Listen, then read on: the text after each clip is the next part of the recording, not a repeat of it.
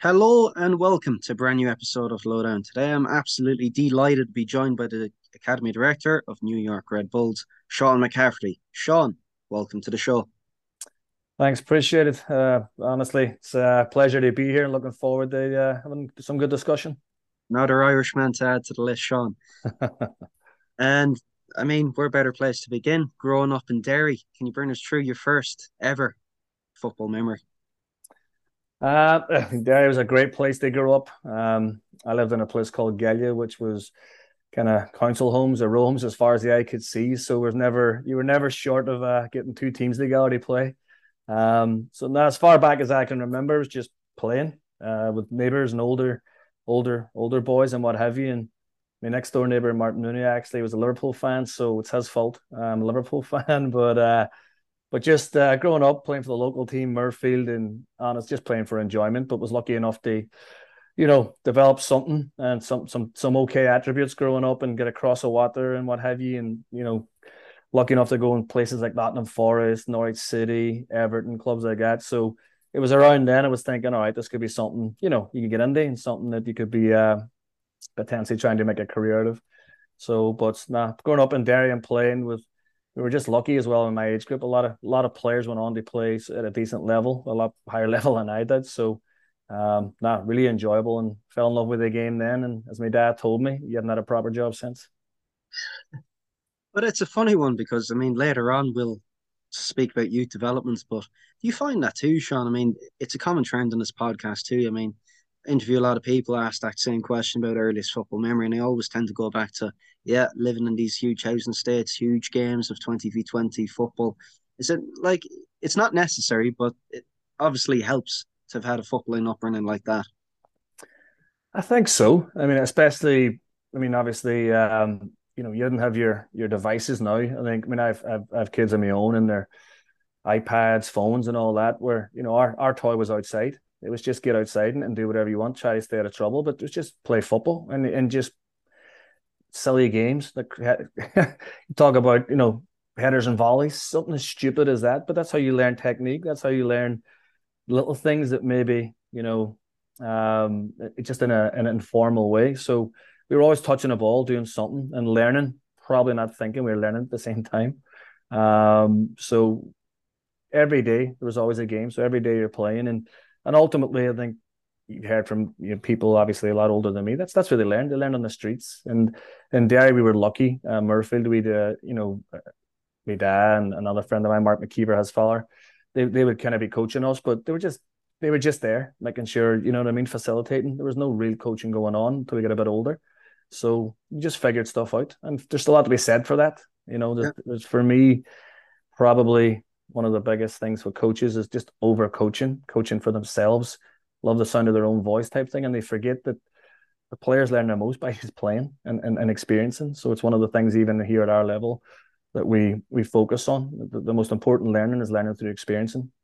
I think too, it's eh, on a deeper level as well It's kind of cultivating that love and cultivating that curiosity for that unconscious repetition we call it in terms of playing on a variety of services. You could be playing in your basement, be it here in London, Ontario, with the weather at the moment, you could be playing in grass fields at home with grass up to your ankles. You could be playing on driveway on the concrete at home. You're still getting in all those reps. But I mean, amongst all of that, Sean, I mean, where did coaching come into play?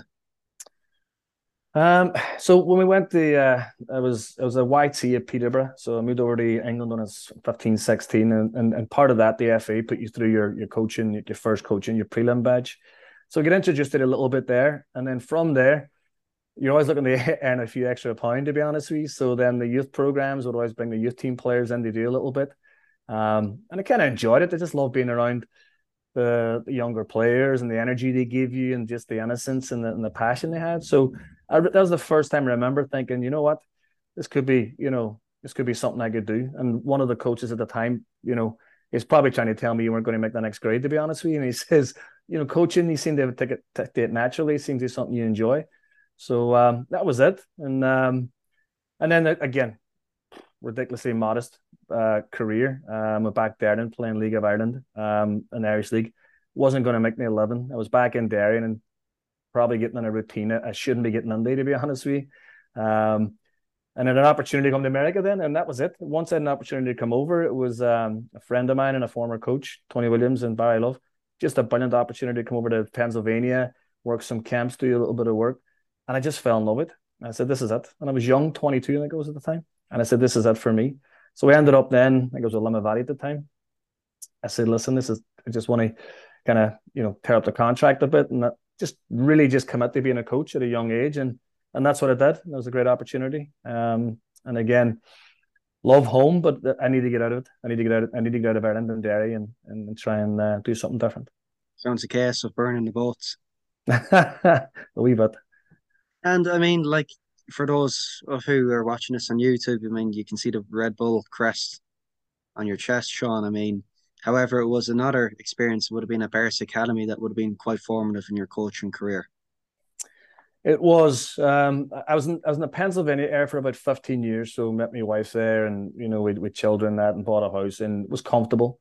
Um, working with FC Delco, uh, who were obviously a you know a kind of big club and produced players in the past, even managers. You know, Benny Olsen came through there, Zach Steffen came through there, and among many. So it was a great experience, but it was when Barca Academy opportunity came along, and I, I, took the phone call. I was on the Academy Directors course, and I, I think that's why I got the phone call. So, um, it was just something different. Let's go out and exp- have a look at it first. My wife didn't want to move, but went to Arizona to Casa Grande, and the weather was beautiful. The facility was fantastic, and then the project, uh, the owner said, "Listen, we're you know we couldn't tell me right then, but we're going to be doing a partnership with FC Barcelona."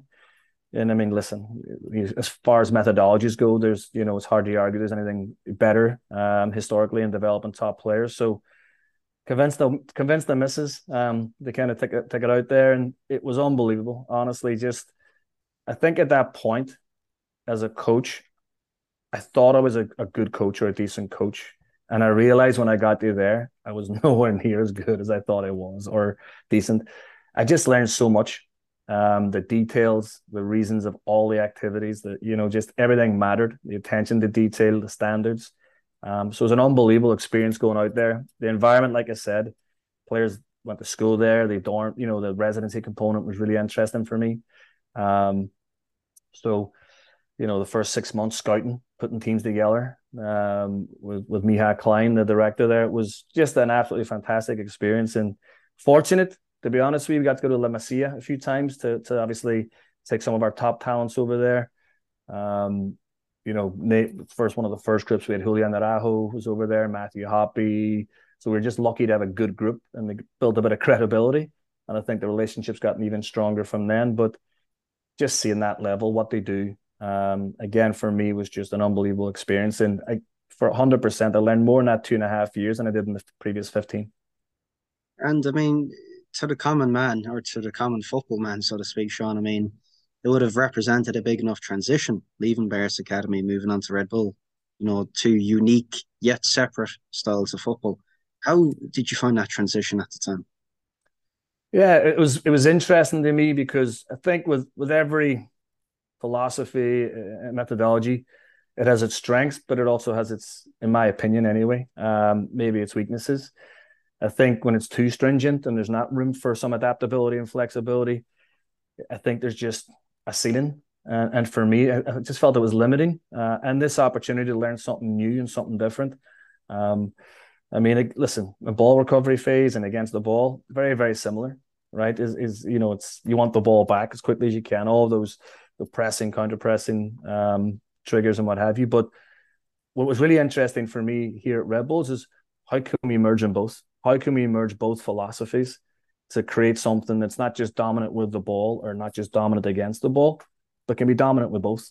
And especially in youth football, you know, we're trying to develop holistic players, more well-rounded players, because the game's evolving, the game's changing, and at the end of the day, there's more than one phase of the game and more one more more than one phase of play. So we we for me, it was a really interesting project and something I felt uh, would help me develop as a as a director. Obviously, I took on the director's role and I was no longer coaching when I came here. Um, so bringing in the staff and, and, trying to implement that has been unbelievably enjoyable. Um, visibly, I've seen the improvement from day one we came in. Um, when it was, you know, I'm not afraid to say, I've said it many times, it's a bit of a car crash. Too many players that weren't at the level, too many players that were 100 mile an hour but couldn't slow down to make good decisions uh, or execute them technically. So it was a good, it was a great challenge, and and again for for us and, and we feel in, in the past three and a half years we're in a really good position, um, and it's a fantastic club because they play young players. That that was the biggest thing for me. Gunter was I'm at a club that will play young players and, and push their players through. So as an academy director, that's all you need, like just that motivation and that um, and that to be to be fair, motivates all of the staff who are here as well. And for those that are unfamiliar about Red Bull, although I doubt that there are few, I mean, take us through the Red Bull identity because you see it across F1, you see it across football, you see it across the cliff diving and a whole host of other sports and different pursuits, Sean. It is just there, visible, underpinning everything that is done. It, it is. I mean, it's it's one of the most exciting, you know, parts about being involved with this with this club is it's it's a global brand, but it's not just a global football brand. I mean, we're it's Red Bull, it's an energy drink. Um, so the style of football and everything you do has to be has to match it. You know, somebody said one time, and you know, you, you want to slow down. It's like, no, no, no. I don't work for FC Xanax. I work for for Red Bull, and this is who we are: high intensity, high energy, and um, and everything that we do. And and innovation as well, right? You talk about Red Bull and it's innovative. Everything that they do, you know, as you just alluded to, with the not just the Formula One, but these X Games and the and the crazy things they attempt shooting a lad into space. So it's just it's an unbelievable organization to work for because they always want to be on the the cutting edge. Uh, you know what I mean? Um, and everything that they do, and, and so the football world, obviously, you know, Champions League teams, obviously now with Bragantino in in uh, in Brazil and ourselves in New York. So it's just an unbelievable resource they have for some of the best practices and what works in certain continents and what we can take and what we can implement here. Um, so, you know, genuinely coming here to Red Bull, I couldn't have picked a, a better, more of a dream job, to be honest, as a director. And take us through that as well, because you just mentioned it there. Red Bull, of course, being Red Bull New York, being part of multi club network. I mean, most coaches that listen to this, Sean, you know, they're there coaching grassroots clubs. They're operating not necessarily in silos, but clubs living on their own island.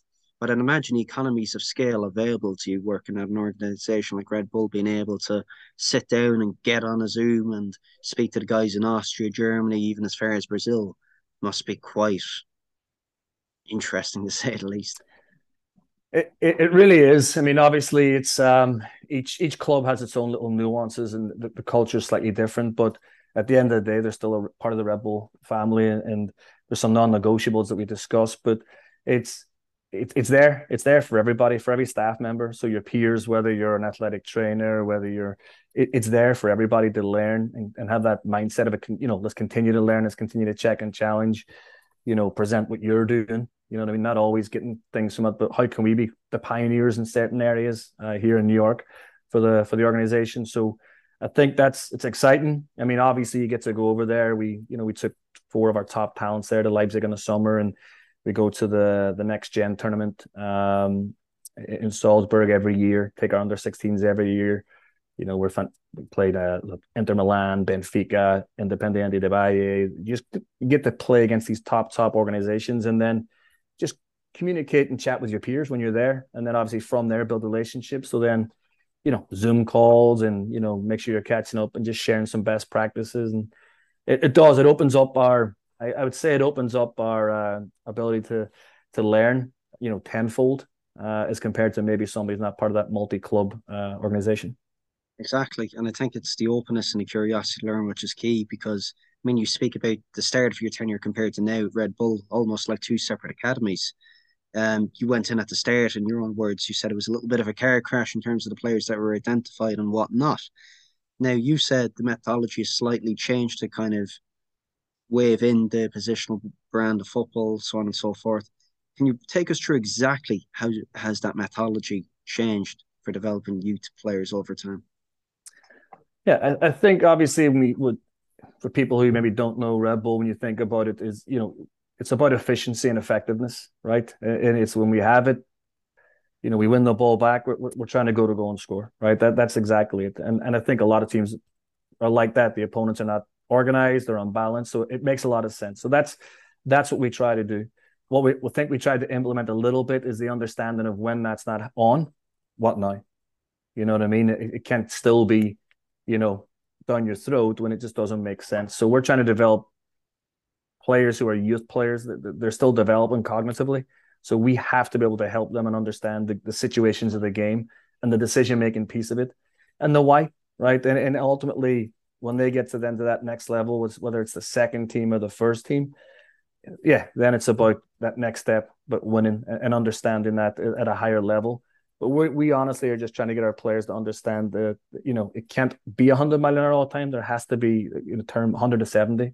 When Chris Armas was here, he used that quite often. Is in those big moments, can you slow down just a little bit for the finalization piece? Can you slow down to see the picture where okay, help with a better decision?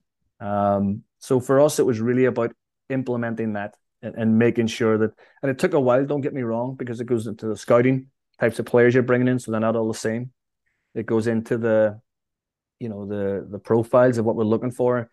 It can't all be certain positions where it's all about speed, quickness, athleticism, endurance. You, you know, you need, you know, we always say you need piano piano players as well, uh, as well as um, you know. So we want a different type of player in, in different positions. So it really was um, over, and again, COVID hit, so. But it was over that three and a half years, and, and I feel we're still not there. We're about six months to a year out of the full you know, the first group we came in, cycling through. We're about that, and we're really excited with the younger age groups we have. We have a much better balance. We have a much better, um, you know, players who have a better understanding of the game. So we're we are getting closer in our mind to being dominant in all phases. Not all the time, but at least teaching and developing players that feel that way, and at least going with that mentality.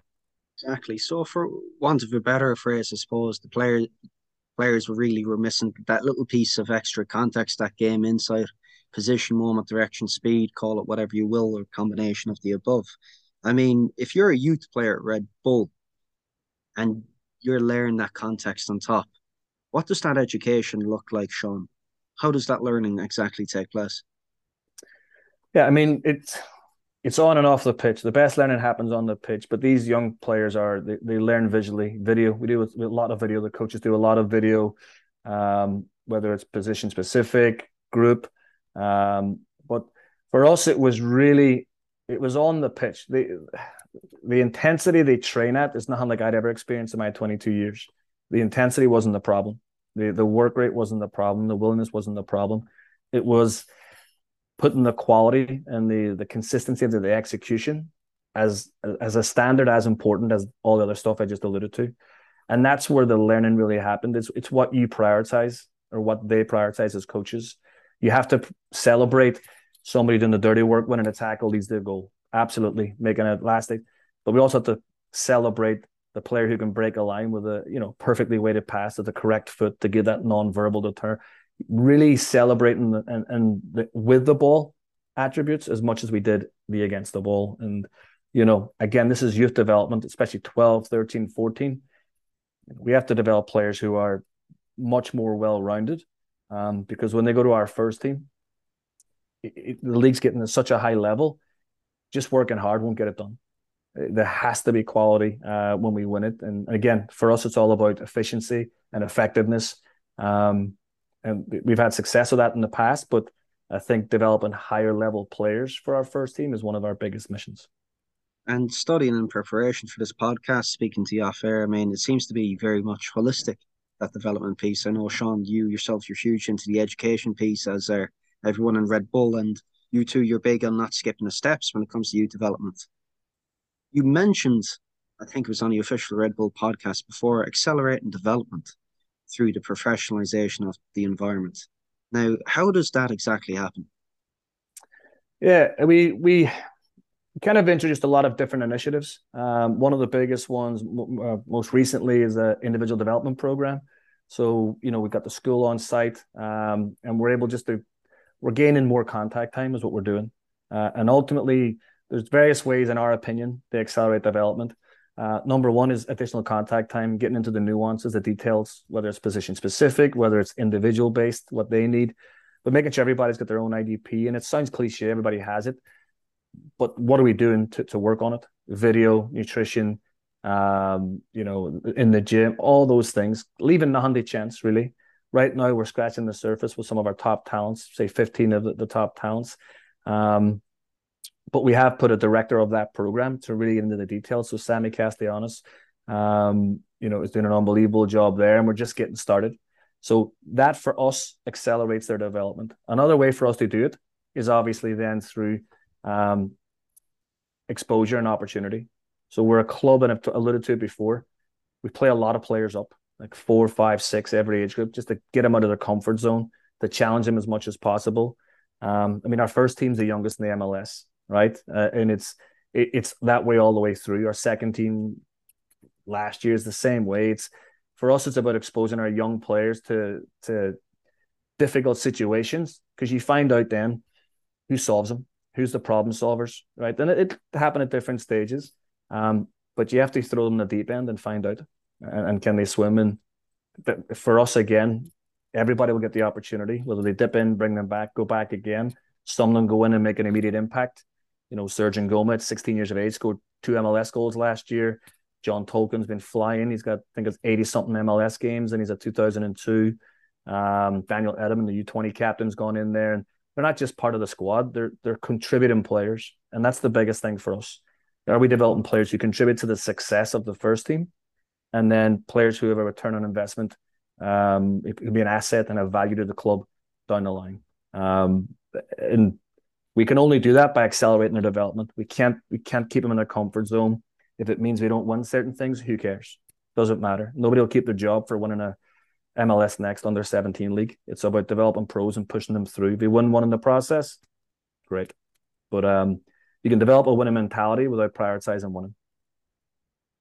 That's a good point. And that brings me to my next question, which is like you're obviously speaking there about the professionalization of the environment, you know, pushing players over the line, seeing who can last in those uncomfortable situations. But you know, with the success that you guys had or are currently having to, it creates sometimes unfair expectations. So this is lending me now towards a coaching lens, so to speak, Sean, is what are the coaches doing? How has coach development changed in alignment with basically the changes that have been occurring in the environment you have for developing young players? Listen, it starts with the best people right? The, the, our coaches and and that staff they run the academy. Like they're the ones that you know we can set all the standards in the world and as many powerpoints as you want. They they have the standards on the pitch. They're the ones that that get the best out of the players. Um that's where it started for us. We just raised the standards of everyday training. We just we just every minute matters. Every single minute matters. There's no throwaway activities you know, there's a lot of oh, you know, what's this one for? We're just getting them warmed up. Well, it's a waste of your time. What do you do? Like, every, no, can't waste a minute. We don't have enough time with them. So that's kind of the mentality of the staff. What I loved about what I love about the staff is they're always in a healthy way trying to outdo each other in certain things, but there's a real collaboration between them, um, just to raise the standards. You know, and somebody's winning something, or somebody doing something to a level higher than everybody else, creates a bit of banter as well. But it actually raises a level of the you know what I mean? The coaches who maybe need to catch up, but somebody else be better in a certain area, in a different area. So it's just a it's a it's an unbelievable culture that they've created and that they have in there. And when for me to go and watch training and observe training and just see it is for me it's just a pleasure. I'm watching the players. The coaches are top coaches. Um, can they get better? We, absolutely. Do we try and help develop them? Yep. But ultimately, it's they've, they've created a great environment. The players are just getting after it. We're in the northeast, where again, out there tonight, it's cold and but they're just getting after it. They just compete. You don't. It's one of the things you never have to ask for, ever. Um, and so the environment is best with best. Players are going to come out of that environment. We just have to hopefully facilitate and not get in their way. And I mean, like you've been at the forefront of youth development there, Sean, for twenty plus years, um, with references of two of the most famous ideolo- ideologies in your hard drive. I mean, where do you see the next evolution going in youth development?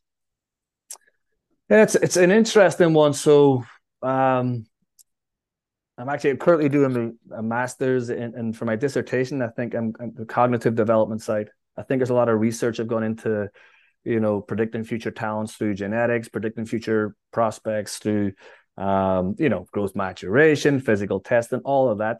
But I still think we're scratching the surface of how we can predict and predict and then develop the cognitive side because ultimately the brain's still the most important muscle, the body, you know what I mean? And so for me, that's what's really interesting. Is I think we're, I, do believe here in the US, we're probably we don't address it enough. We don't focus on it enough um, at the younger age groups. Um, and I think for me, the more intelligent players we can create, then we have everything else. We literally have everything else. And you and I talked about it before we come on, but the game has grown massively, and it, it's a culture shift, right? The game is. I think it, I read something now with it's taken over uh, maybe ice hockey and viewership, and it's it's going to basketball and, and base. It's coming for them as well. World Cup comes, it's just going to be unbelievable. So how can we then even professionalize it even more?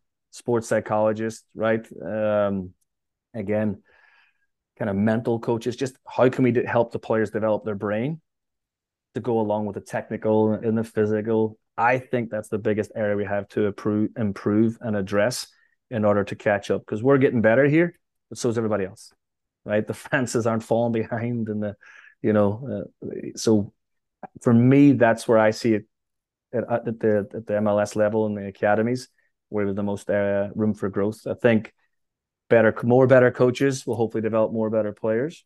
Um, the coach development education stuff is, is definitely improved um, over the last 20 years massively since I've been here. Um, so we're making great strides. I, I, again, people say, what do we, we're doing a lot of things really well. It's just, we're in the infancy stages. Exactly. We're we're just in the infancy stages. People are expecting too much too soon, in my opinion. Just having that patience to what's that quote? Patience to plant seeds under which it, trees you'll never see grow. You know.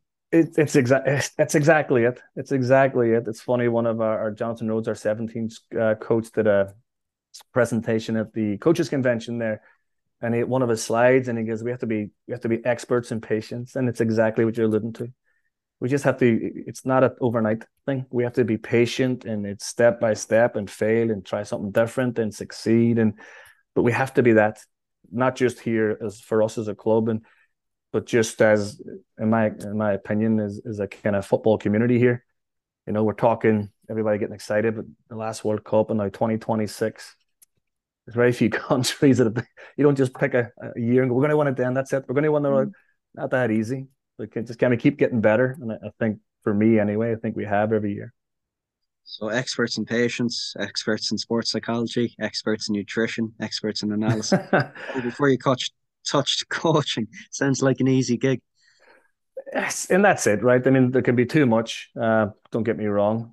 You see the staffs now; it's crazy. It's almost like the American football staffs. There's more coaches and players, um, and these, you know, in the Premier League clubs and what have you. So, you know but i just think the more support and the more you know if we can immerse more players in the environments that have been proven to produce players you know we're still how many in our in a continent how many residences are there how many homestays are there there's still there's too many factors still that we can't what are they eating you know they're coming from school and have they eaten have they eaten well and things of that nature so one of the best things definitely about barca academy was everything was controlled right? And people can argue whether for that or against it, but everything was controlled. We knew what they're eating. You know, we, they were sleeping there. We knew what the gym workouts were. They were, you know, they weren't teammates. They were brothers, so to speak. And it's, it's one of the best things I can say about the place. It just it developed pros. When you look at it from Real Salt Lake, were there. You know, Justen Glad and I think it's twenty five percent of the U.S. 20 World Cup team was from Real Salt Lake. It wasn't a coincidence. It was the only residency in the country. Um, and so then, but now other clubs are, are, starting to do that and and and reap the rewards. You know, Philly Union have done a, a fantastic job, and and they come in there, um, and and at the homestays and at the school, and you know, and and to be honest, we're playing a bit of catch up there. Uh, I think FC Dallas have obviously done some of that as well, but but these are all clubs that play young players, so we can do the best academy in the world. If you're not at a club that's willing to play young players and, and believe in young players, then all that work doesn't matter. So it, it has to be a, a line from top to bottom. And I think, you know, the clubs I just mentioned, including ourselves, um, you know, do the best uh, the best job in, in the US. With that being said, it's it's intriguing from my lens, and I know of those listening to reflect back in that cognitive development piece, Sean, because I think that mental agility and conditioning is so paramount to the development of the new players of the future. I mean, you look back and watch a game even from 10, 15 years ago, two completely different sports in terms of the pace in which the game is played. Yeah. I, I, I, couldn't agree with you more. There's the demands are unbelievable. The, the demands have never been as as high. Just the you know, nothing's getting slower. Doesn't matter what sport it is. World records are being broken. Everything's getting faster. Everybody's getting stronger.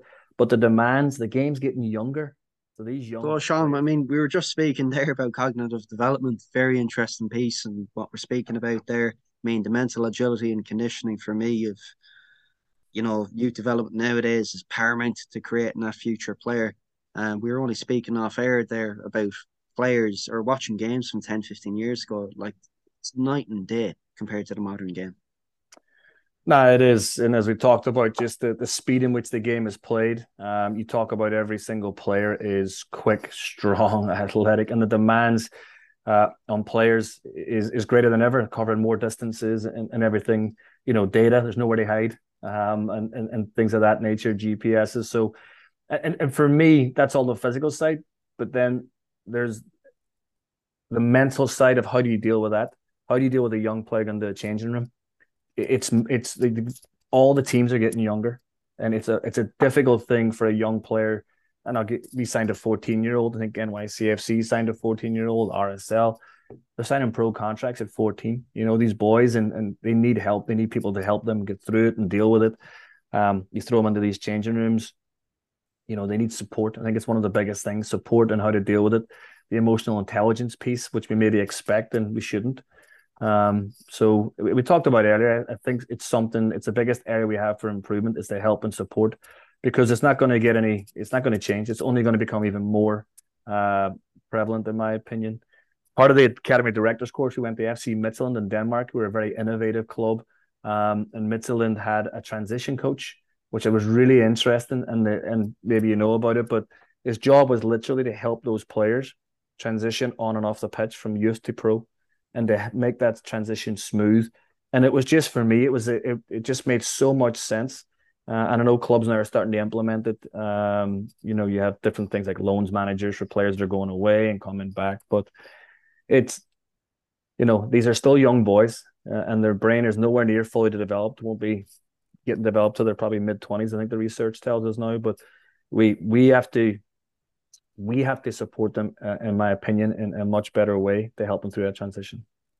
So so interesting that piece because you'd imagine a person in a role of that would be such a huge value add to any football club. I mean, in the Premier League and the EFL today, you see proliferated pathways, coaches, pathways, managers, so on and so forth. But I think transition coach I've never really heard of, but that's an interesting one and one which I've jotted down here. Um, I mean, looking at the evolution of the game though on the field, Sean, I mean, one presentation I always refer back to is Marcelo Bielsa presenting at the CBF conference, I believe it's in 2015, where he's speaking about generalists over specialists. And he's speaking about the IDP of a footballer. They should always be able to play three, four different positions. this multifunctionality of football I've always found enlightening, as equally engaging and interesting. It's always something which I've seen from a Bielsa team. I'm sure you can echo that. But it's something which we're beginning to see proliferate a lot through top flight football nowadays. Yeah, the game. I mean, for, people talk about formations. It's a starting position, and the game is just fluid. You have to be able to, you know, the game is it's situational. I mean, you talk about what what the game demands and requires. It's different every game, right? And it's different in certain positions in every game. So you're not able to, to, to show your attributes in the way that you want to. So you, you have to be, in my opinion, a much more well-rounded player because the game requires more solutions, right? Just because of how it's evolved uh, physically. But, you know, I think you look at teams who you always see Bielsa's teams are, you know, you watch them and they're exciting and they can be really enjoyable to watch and then they can be frustrating because they're they're just so open and they just get and you're going, you know, change something, do something, right? And but at the same time, you know, he's trying to be innovative and he's trying to find new ways. Guardiola the same way. They well, they just see blocks for the most part. They have to become so innovative in a different way to break down opponents, drag them out. What spaces can they get into? And um, for me, it's really interesting to see all these little chess games. And the game's going to evolve, right? It was four three three expansive, and now three five two.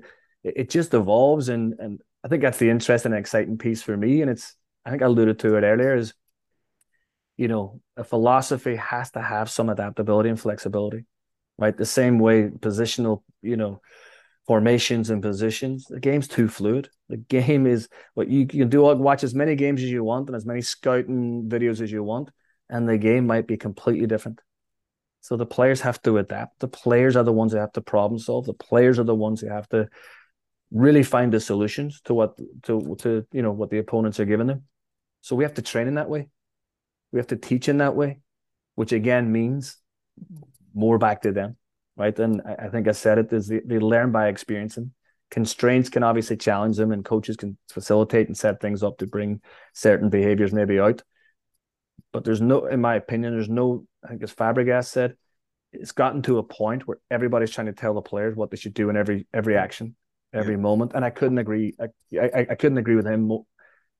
You know, we're going to start to stifle creativity we're going to develop robots over the, the, the flair players and the the difference makers that the game needs, that the game, you know, absolutely is crying out for. Um, so for us, it's a balance. Youth development, you know, it, we have to we have to embrace creativity. We have to embrace um, players who do things that maybe by the book is wrong, right? On numerical disadvantage, playback. Nah, go on, one v two, have a go see what you can do. So I think it's an interesting one. Again, for me, the, the game goes full circle. Um, a lot of the things are being done. You know, it's not the first time. Maybe it's the first time some people are hearing them, but a lot of it's just, you know, kind of old wine in new bottles. Exactly. Yeah, uh, you're right. Haven't gone full circle. I mean, because we're asking a global question here. It's not only like the same problem which clubs here in North America are facing. It's a worldwide kind of not even epidemic, but it's a worldwide problem. But the solution may be as simple as a local solution, such as found on the streets of Derry City. You know, to echo what we spoke about at the very start of this conversation. Yeah, it, it, it for me it has it has to be the balance of it, right? There's social media and and everybody has an opinion everybody has a philosophy and that's great and that's fantastic and um, I think it's really helped people share their ideas. But at the end of the day, it's still it's still football. This is not this is not rocket science, and especially not rocket science in youth development. Um, and so the the basics are still the basics, right? And and, for me, you know, remember um, it was Kevin uh, Thelwell who was here is not Everton. You know, players need to first of all be brilliant at the basics. Be really be bring into the basics, right? The ability to simply you know, have a game understanding, control the ball, pass the ball, dribble with the ball, like be, and that's it, foundation. And then ha- give them the freedom to express themselves to see what then is going to be their weapon. What's going to be their specialty? What's going to be the thing that they're going to bring to a team, or what's going to be the reason they become a professional footballer? You know, you want well-rounded players, but then it's the weapon that's going to be. But you can't, you know, can you can you make it better? Yes, but they'll find that out. Like they'll find out that one v one, right? That's me. That's my weapon. That's great. You know, and I think it's our job, honestly, just just to facilitate that, and and they'll show us, not we show them. Exactly. And I mean, like we spent a good part of this, well, a large part of this podcast, Sean, speaking about the development and education of others. What about it yourself? I mean, we spoke about the advantages that you have working in a huge organization such as Red Bull, the start that you were handed at Barca's Academy, and indeed all the other experiences you had from Pennsylvania back to Derry and whatnot. But who are you looking into and what are you looking into? I mean, outside of football to kind of update that leadership and management hard drive. Yeah, I'm, I'm so I've been fortunate enough um, so I'm taking a master's in, in sport and directorship through the GIS uh, uh, organization. So we're actually head there in a couple of weeks' time. But one of our assessments was, you know, to kind of audit a high performance organization. So a friend of, uh, of mine on the course, Darren Powell, he was a coach at San Antonio FC, now at Inter Miami, and just named uh, one of Phil's assistants there. But he worked there and he got us in with the uh, San Antonio Spurs. And the San Antonio Spurs you know, one of the most successful basketball teams in the NBA. But what was really intriguing about that is, well, they're in a very small market. They didn't have all the global superstars that pay the most money. But what they had and, and why they were successful was that they had an identity and they had a humility to them and they they brought in the types of players that fit their identity. So when you talk about going to an organization and learning how to be successful and have sustainable success, it's not just about money. It's not just about buying the best. It's it's a it's really interesting for me. Is well, no, you create a culture, and you you, you you're scouting is because you want to bring staff and players in who fit that culture. And then once you have everybody buying in, then great things can happen. And we've seen a lot of teams be good for a while, but the sustainable success that they had was unbelievable. So you talk about learning from different sports. Listen, uh, everybody read the the New Zealand All Blacks book, right? In regards to you know how many times you know sweep the sheds. As simple as it sounds, but humility. Like just how can we instill that humility in players and kind of selfness. This is one of the things that's big here. You can learn from everything. You can also learn what not to do, right? I look at, and for me, I look at clubs that are just, you know, that don't have sustainable, sustained success, just because they keep changing their identity depending on who's the first team manager. Like if, if I'm if I'm an academy director of any club, I want to be somewhere where I there's clarity of what who this is who we are, whether I'm leaving and the next person in. There's clarity on what that role is. There's clarity on what the club is all about. Red Bull's unbelievable for that. Um, again, thinking about some other organizations that have that, Ajax, Barcelona, right? It doesn't matter. Like you never, you don't even know the head coach. It doesn't matter. That's their identity. That's who they are for the most part. Barca lost it for a little bit, and they've got it back again with the young players, and it's not a coincidence they're having success again. Um, so look at the San Antonio Spurs, look at the Formula One, and, and how they've kind of created their identity as a as a Red Bull Formula One, the success that they're having. I think you can learn from all different sports. Um, and again, like I said, on this course, I've been fortunate enough to to talk with and um, learn from a lot of different uh, leaders, and and obviously, um, you know, a couple of them now kind of become a bit, you know, a mentor for me, which is fantastic. And I mean, as we come to a close on this podcast, Sean, I mean, anyone who's slightly bit inspired about your journey and wishes to thread a similar path, what advice would you have for them? Yeah, I mean, for me, it's it's probably starting with the end in mind. Where, where do you want to go? What do you what do you want to be? You want to be a coach, and and that's where then taking the steps towards that uh, in learning, experiencing. You know, you, you talked about earlier yourself. You're getting into these different clubs and going and observing, and sometimes that's the best learning. It's just going and watching and observing and watching the best people do their job, ask questions. You know, one of the things uh, in a previous podcast it was advice for either I think it was for coaches was like just be inquisitive but be humble right? And I think sometimes people just think they have it solved. And and again, you know, again, I, through my experience, 15 years, and, and I thought just because of your teams are winning and players are being developed, and I had no idea how much I didn't know until I went to, you know, Barca. And, and then I realized, oh my, you know nothing. You have no idea what the standards are, really are.